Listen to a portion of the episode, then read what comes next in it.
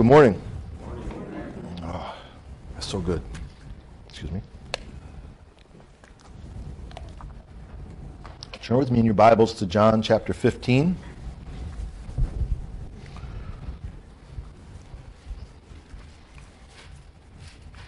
Continuing our series on the discourses of Jesus to the apostles, following the Lord's Supper, but leading up to the Garden of Gethsemane.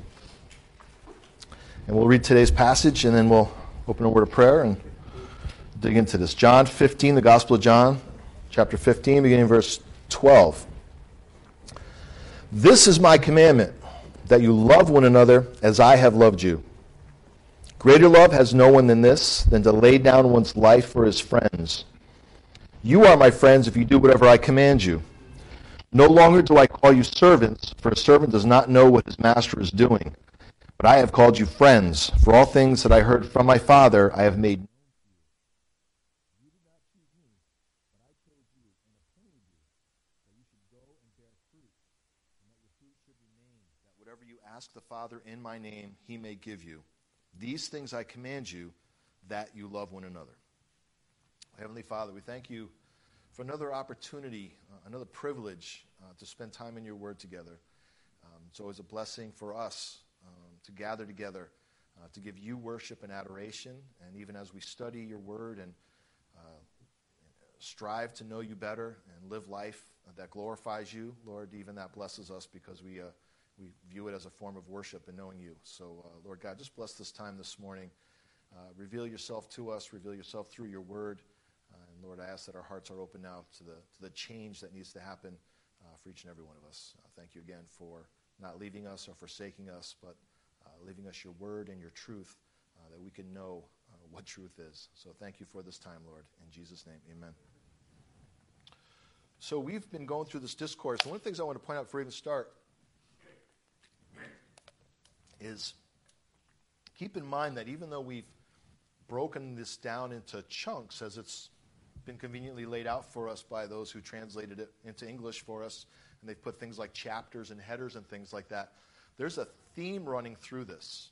There's a theme. These are not all little pods that are separated. I think it's important to remember that we break them down so we can understand them, but it all goes together as one big piece.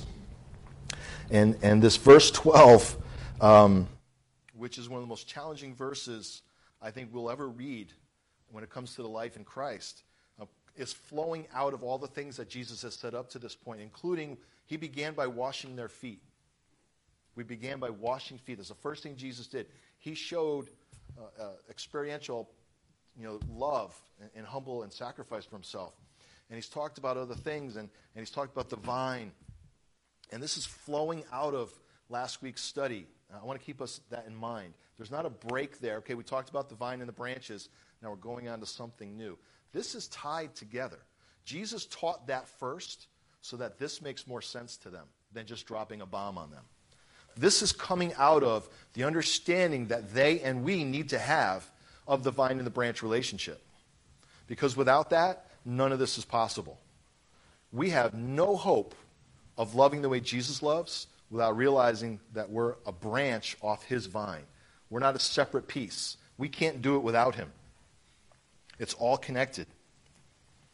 Um, in fact, what I want to look at before we even get into this, if you go up a verse, uh, he comes out of the vine teaching and he says, These things I have spoken to you, that my joy may remain in you, and that your joy may be full.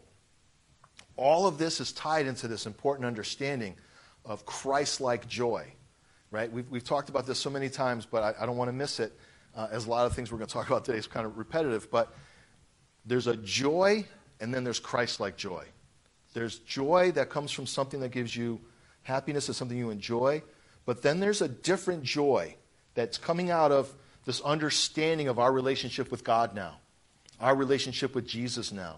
We're no longer separated people trying to offer sacrifices that please God. We're, we're connected. That brings a joy that can't exist prior.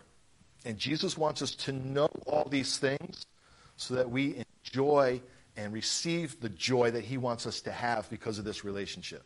All of this is necessary, and it's a blessing to us that He wants us to have. So, all this thought of the, of the vine and the branch and the fruit is there. These things I have spoken to you, that my joy may remain in you and that your joy may be full. He's going to leave them soon. Right? He's going to the cross. He's going to be dead. He's going to rise again, and he's going back to heaven. I want my joy that you've known for the three years walking with me. I want you to remember that. I want that to remain with you. And so I want you to know that we're no longer, we're not going to be separated. I'm going to leave, but we're not separated. We're going to stay together. I'm sticking with you. You and I are one now. And it's going to be completed when he goes to the cross and rises again. But, but this is a foundational truth and, and a principle that we need to have before we even move into the whole idea of loving one another. There is a joy that comes from the sacrificial love that we will get to experience that you would not know otherwise. There is a joy that comes from pleasing the Father that we would not know otherwise. There is a joy that comes from emptying ourselves for someone else's benefit or need that we could not know otherwise. And Jesus wants us to have that in full. It's a joy he knows. It's a joy that Jesus knows by emptying himself. You know, in uh, Hebrews 12, right, we're told to look at Jesus, who put aside the joy, went to the cross, but he knew the joy that was there for him when the cross was passed, when he got through the cross. There was a joy that was waiting for Jesus after the suffering, knowing that he redeemed us, knowing that he pleased the Father. There's a, there's a, a magnitude of joy that we cannot comprehend unless we're connected to our vine. And Jesus wants us to know that it's there, and he wants us to have it in fullness. We can know this joy when we go and we love another as Jesus has loved us. In Ephesians 3, Paul wrote in his prayer for the church, I want you to know the love of God which passes knowledge, that you may be filled with all the fullness of God. That includes joy. But it's a joy that comes from the sacrificial love that Jesus did. Don't miss out on that joy. It's not just about having a peaceful life and everything is good. I, I don't have any worries now. I don't fear death, da da da da, right? There's a, a supernatural joy that we get to experience when we love like Jesus does, and He wants us to have it in full. So He takes that teaching from the vine and the branch, the understanding that there's a fruit that comes out of us that's there for not just ourselves, but for others, to, to impact other people. And he says, This is my commandment, that you love one another. But don't we already have a commandment? Didn't somebody ask Jesus what was the greatest commandment? You gave him an answer, right? Love the Lord. Lord, Lord, Lord, heart, my soul. And why do we need a new one? Why do we need a new one? Because that's not enough. To be completely honest, if I love you as I love myself, the best you're going to get is high blood pressure and high cholesterol, because that's where I'm at right now, the way I take care of myself. Right? Is that what you want out of life? Thanks, Greg. Feel loved. I'm not to talk about weight. Working from home for two years.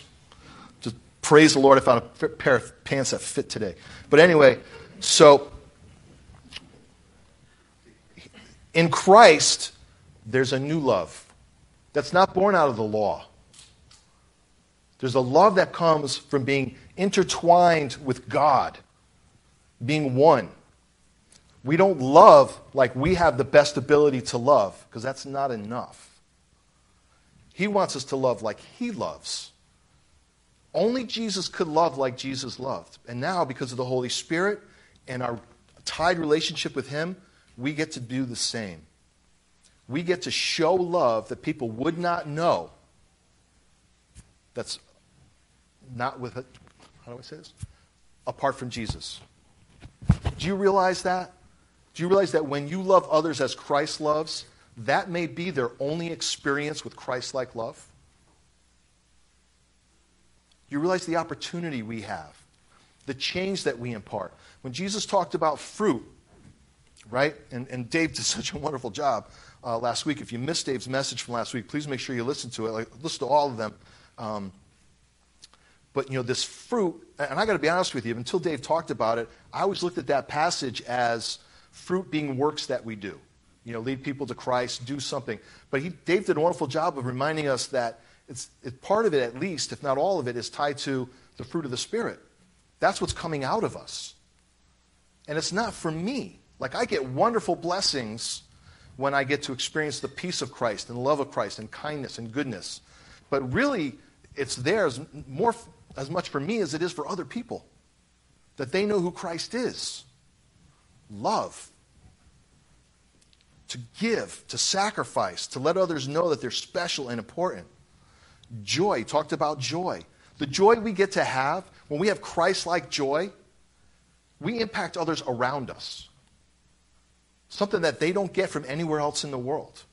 That's why that joy is in us. It's great to have peace and to not worry and not fear. But you know, when you bring peace to a situation in the world, you change it. You impact people. You can diffuse a, a conflict in a complicated situation at work, in family, in other places. When you bring the peace of Christ, the fruit that's in you, it's not just for you to be relaxed and not worry about today. It's that you change the world that's around you. That's the fruit. That's what's coming out of the branch that's coming out of the vine. And that's where we get the joy. So think about all nine of those fruits and how each one of those is there in you to change what's around you, to impact others, so that they know the love of God. It's not just for us to have those things, it's for fruit to be given so that that fruit turns into more fruit, more branches on the vine, that grows off. You know, it's important to remember that there's one vine, and every branch is off that one vine. There's a unity that's coming out of what Jesus is talking about here. This is to the apostles. There are a lot of important passages that talk about how we are to impact the world. And I'm not saying this doesn't, but the reality is when you really study this, Jesus is talking to the apostles about how to change and be for a church. This is internal stuff. I think the primary focus on this, because he's talking about you love one another. Not love others, love your neighbor as yourself. That's a different passage. This is talking about how we treat ourselves, each other right here in the body of Christ. Right here in the body of Christ, to love one another. How does he want us to do that? As he has loved us. Now, we read this, right? And we know that Jesus has died and resurrected. And so when we read this, we read that from that context. The apostles didn't even have that yet.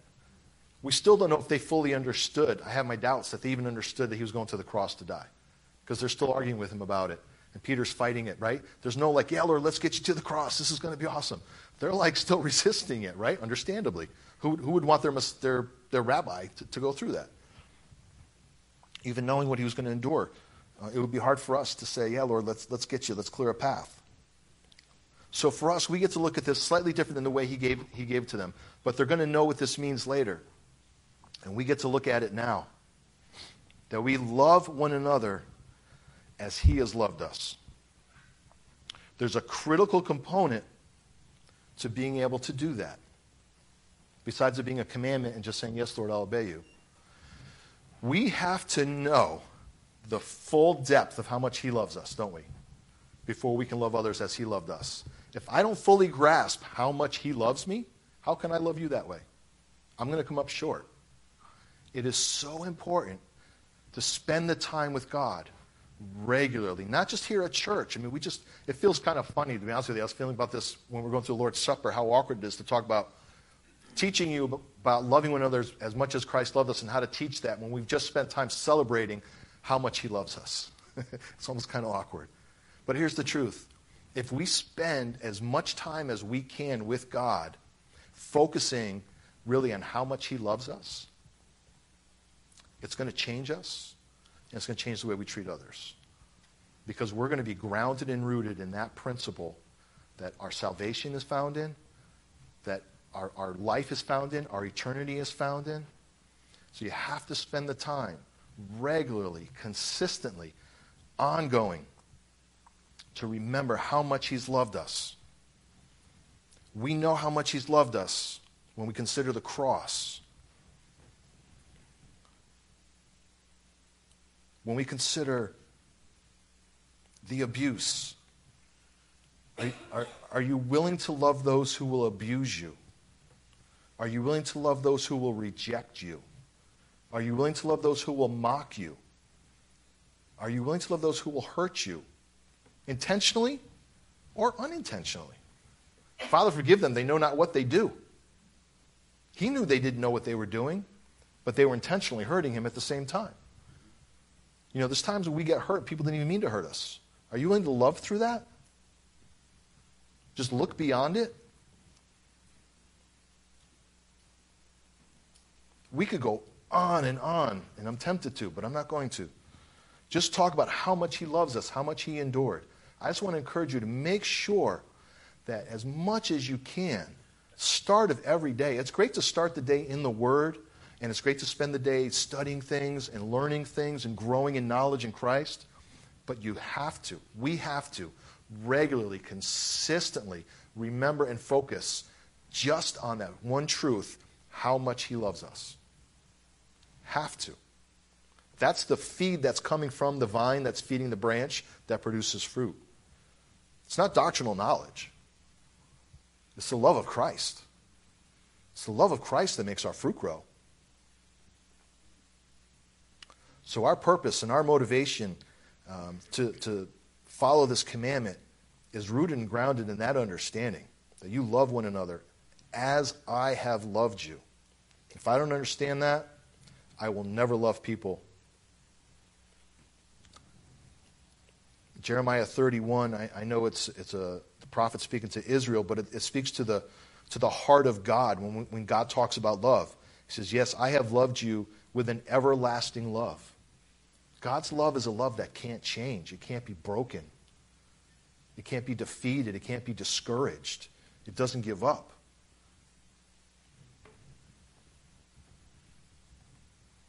1 Corinthians 13. Read that, meditate on that.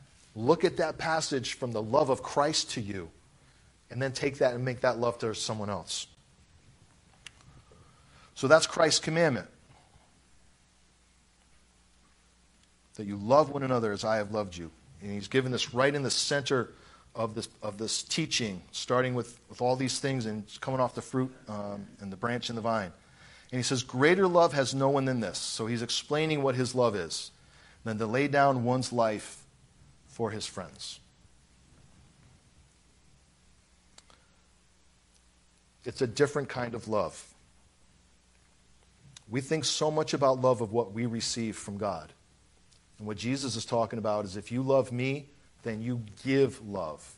You express love. You show love. And my love is a sacrificial love lay down one's life. That's a high call. It's a tremendous challenge. It goes beyond convenience and comfort. It goes beyond, well, I can't do it today, but maybe I can do it tomorrow. It goes, I'll, I will give up now. I will give up my resources. It's not even about resources so much, it's really about yourself. What are you willing to sacrifice and give up that's your comfort and your convenience? Most of us are not going to be asked to lay down our life literally. It's just not the world we live in right now. Other parts in the world, it might actually come to that. Maybe we'll hear someday. But right now, there's not a high risk for you to have to lay down your life. What's the equivalent? Your time, your resources, your abilities. What are you willing to lay down for others that's going to cost you?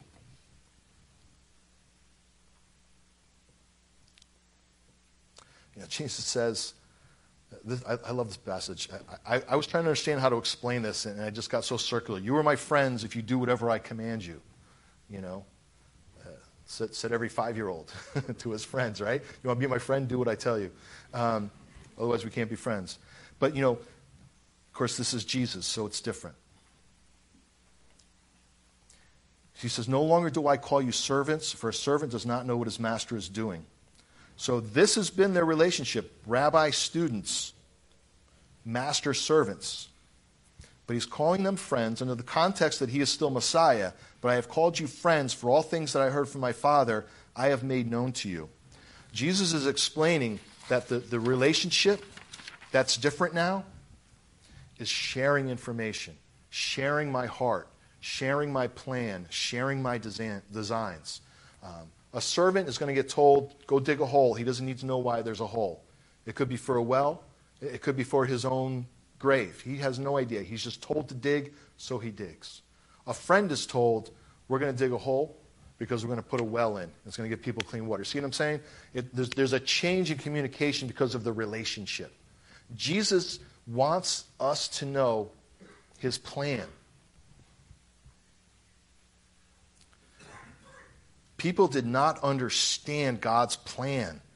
The New Testament talks about it being a mystery, mystery after mystery that was revealed in Christ. There's no more mystery for us. The only thing we don't know is when he's coming back. Everything else we know. We even know what's going to happen after he comes back. We just don't know the moment he's coming back. Everything else that's God's plan and purpose has been revealed to us because we're his friend. We're not, we're, we're not just a servant anymore, we're a bond servant. We're those who have committed ourselves to him because we choose to. Well, conflict myself in a minute. But he says, A servant doesn't know what his master's doing, but I have called you friends. See, the relationship is initiated by Jesus, isn't it? So, you know, I, am going to go back to the, to the five year old, the, the kid in elementary school. It's a really bad illustration, but, you know, a kid sits down at the lunch table and says, You're my friend. So here's half my peanut butter and jelly sandwich. Didn't ask for anything in return. I decided you're my friend, so here I'm going to give something to you. Now, the other person has the opportunity to reciprocate. Am I going to give something back, or am I just going to take and go? And so I think Jesus is clarifying that he's calling them friends, but now he's saying, if you're my friend, you're going to do what I command you. See, he chose us, and he said, You're my friend is are you going to say, Jesus, you're my friend? It's really bad vernacular, but just trying to explain the passage. What are you going to do that shows Jesus that you view him as a friend? Because he's shown you what he's doing that he thinks you're a friend. Is it a one way street? Or are we going to obey his commandments? Have you ever thought about how many commandments are in the New Testament, in the Gospels, just from Jesus? If you really counted all his commandments, just go through the Beatitudes. Go through the Sermon on the Mount. They're all commands. So he says, These follow my commandments. All those things are commandments. It's not just to love one another. I've seen people even count up to a thousand in the New Testament. I, can't try and figure that out if they're right or not. But um, some people say there's seven commands. Some people say there's a thousand. You can go through and look at everything Jesus said as a command. That's for us to live by. If you want to call Jesus your friend, you want to sing those songs and those hymns and those contemporary songs that talk about Jesus, friend to sinner, are you going to treat him like a friend? Or is he going to be carrying all the weight in the relationship? So Jesus says, uh, All things I have heard from my Father, I have made known to you. Is it just our salvation? Isn't God's plan for all to be saved? However, you want to apply that? Are we going to do that work? Are we going to let others know how much God loves them by showing how much He loves us, by performing the same duties?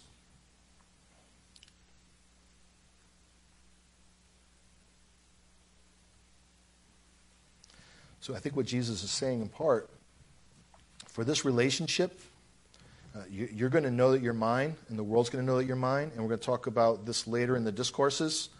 Um, the world may know you. You are mine as how you love each other.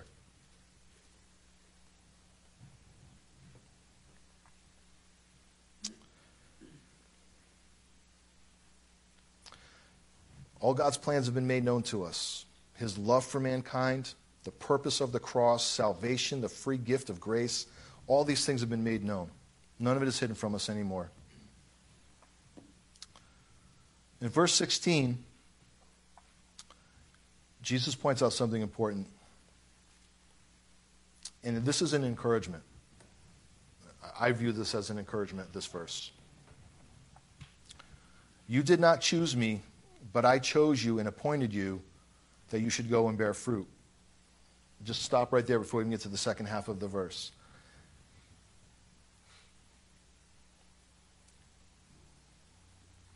How wonderful is it?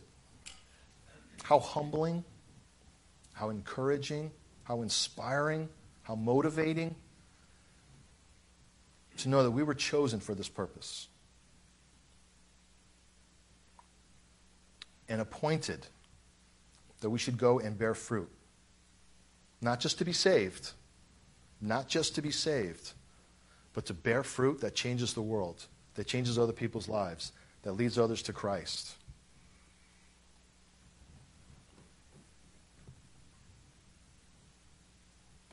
If this happens, Jesus says, if you, you go and bear this fruit, my purpose for you is that your fruit should remain. That's how you know it's healthy fruit when you see change in others. When you see the impact in others because of your fruit, that's coming off the vine. That your fruit should remain. It doesn't just go out there, you just did something and it had no impact and no change. There was, it was just wasted. Wasted. What Jesus is saying, my purpose for you and the fruit that's coming out of you is that it remains. There's impact in this world, impact in others.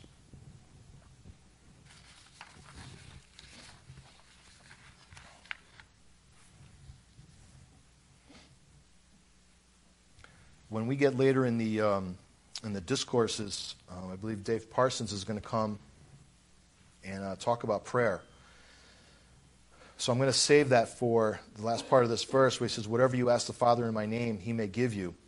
I just want to encourage us to remember what is it that we're asking for? Whatever you ask the Father in my name, he may give you.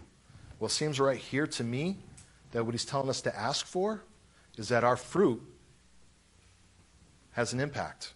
That we have fruit and that we have an impact. That's what we should be asking for. That's why he chose us. We didn't choose him. And he appointed us to go, bear fruit, that the world may know who he is, that the world may know that kind of love, and that it remains. Let's ask the Father for that. Let's ask the Father for that. And he sandwiches this passage with a repeat almost. These things I command you that you love one another. So you could take all that stuff apart and just look at each verse one at a time and realize that it's not really about, or miss the opportunity to understand that it's about loving one another. All this fruit, all this choosing, being friends of Jesus, it's all sandwiched by this command to love one another. So clearly, the purpose of this is to exercise the command, to put it into practice to love one another. It's a love sandwich. It's a love sandwich.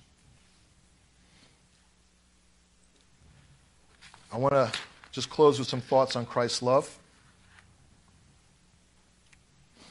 I want to remind us and encourage us, uh, as I mentioned earlier, when we love others, we get to experience Christ in a different way. Don't lose that impact on yourself. That when you make that sacrificial love in practice, you're connecting with Jesus on a deeper level.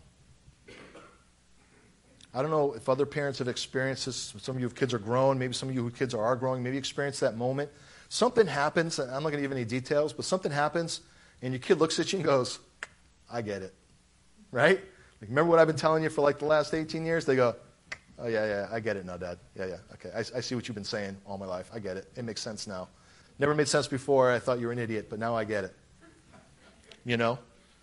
Sometimes when we get to experience Christ's love by exercising it in a sacrificial way, we get to look at Jesus and go, Yeah, I get it. I get it. You know, when we get to do that, we get to bless others with that experience of being loved by Christ. Some people have a hard time grasping it, some people have never known it. Some people even believe, but just have a hard time in their heart feeling the love of Jesus. They know it's true, but they just don't experience it. Some people get it on a very spiritual level, and some people don't. That practical application you do in people's lives allows them to experience Jesus on a way that, that they can't. It's not to replace Jesus, but it's to let others know Jesus' love. They get to experience something. We get to be used by God for others to experience that. That requires us to look at others with His eyes. With His eyes. You love others as I have loved you. He sees our need. Do we see others' need the way He does? Some thoughts on practical love. Ephesians 5 2, uh, Paul admonishes them to walk in love. It's an ongoing practice. It's not a moment, I went from station to station. To walk in love is the ongoing practice at all times, to continually be loving one another. Romans 12:9 says let love be without hypocrisy. Is it sincere love? Does it have partiality?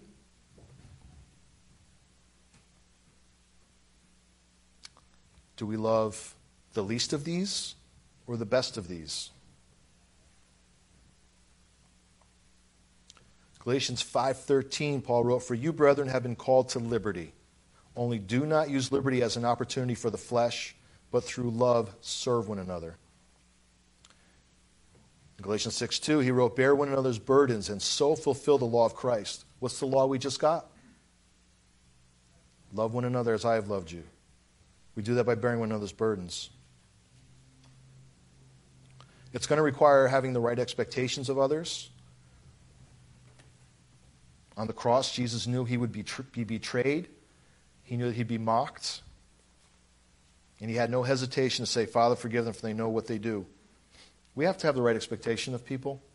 We're there to love, not get something in return. It's not, it's not a transaction.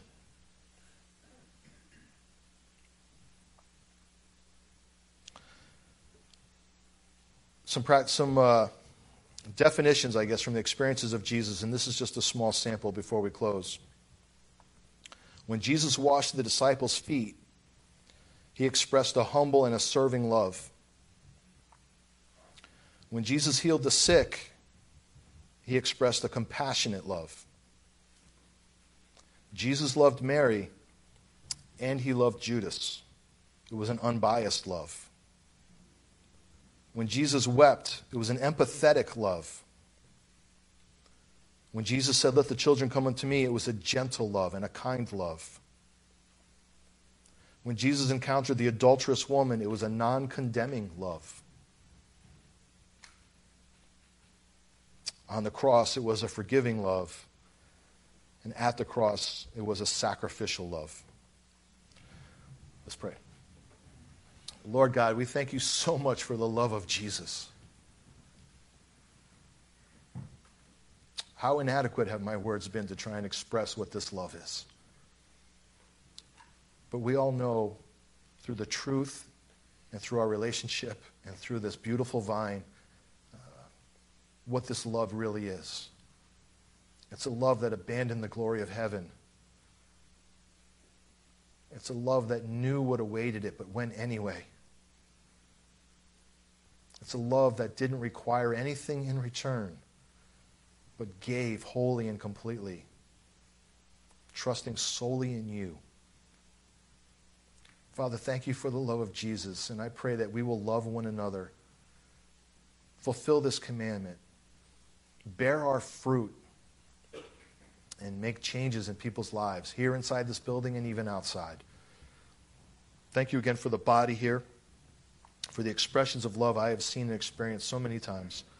So, Lord, I just pray that we will continue to grow in this, to fulfill and glorify our Savior. Lord Jesus, thank you so much. In your name, amen. Lord bless you all. Have a wonderful week.